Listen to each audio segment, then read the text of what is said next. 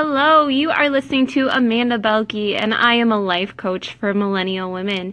And your question of the day is what in your life are you avoiding? So, we all have certain things that we don't enjoy doing, and we definitely have areas of our life which are not all put together like other areas where we just can't seem to get ahead. But think about what in your life are you avoiding right now, and what is one step you can take towards creating change in that area. So, you know, it might be something around fitness, it might be something around um, eating habits or relationships with a spouse or with your parents or siblings or whatever it might be. But what are you avoiding and what are you going to do about it? And that is your question for today.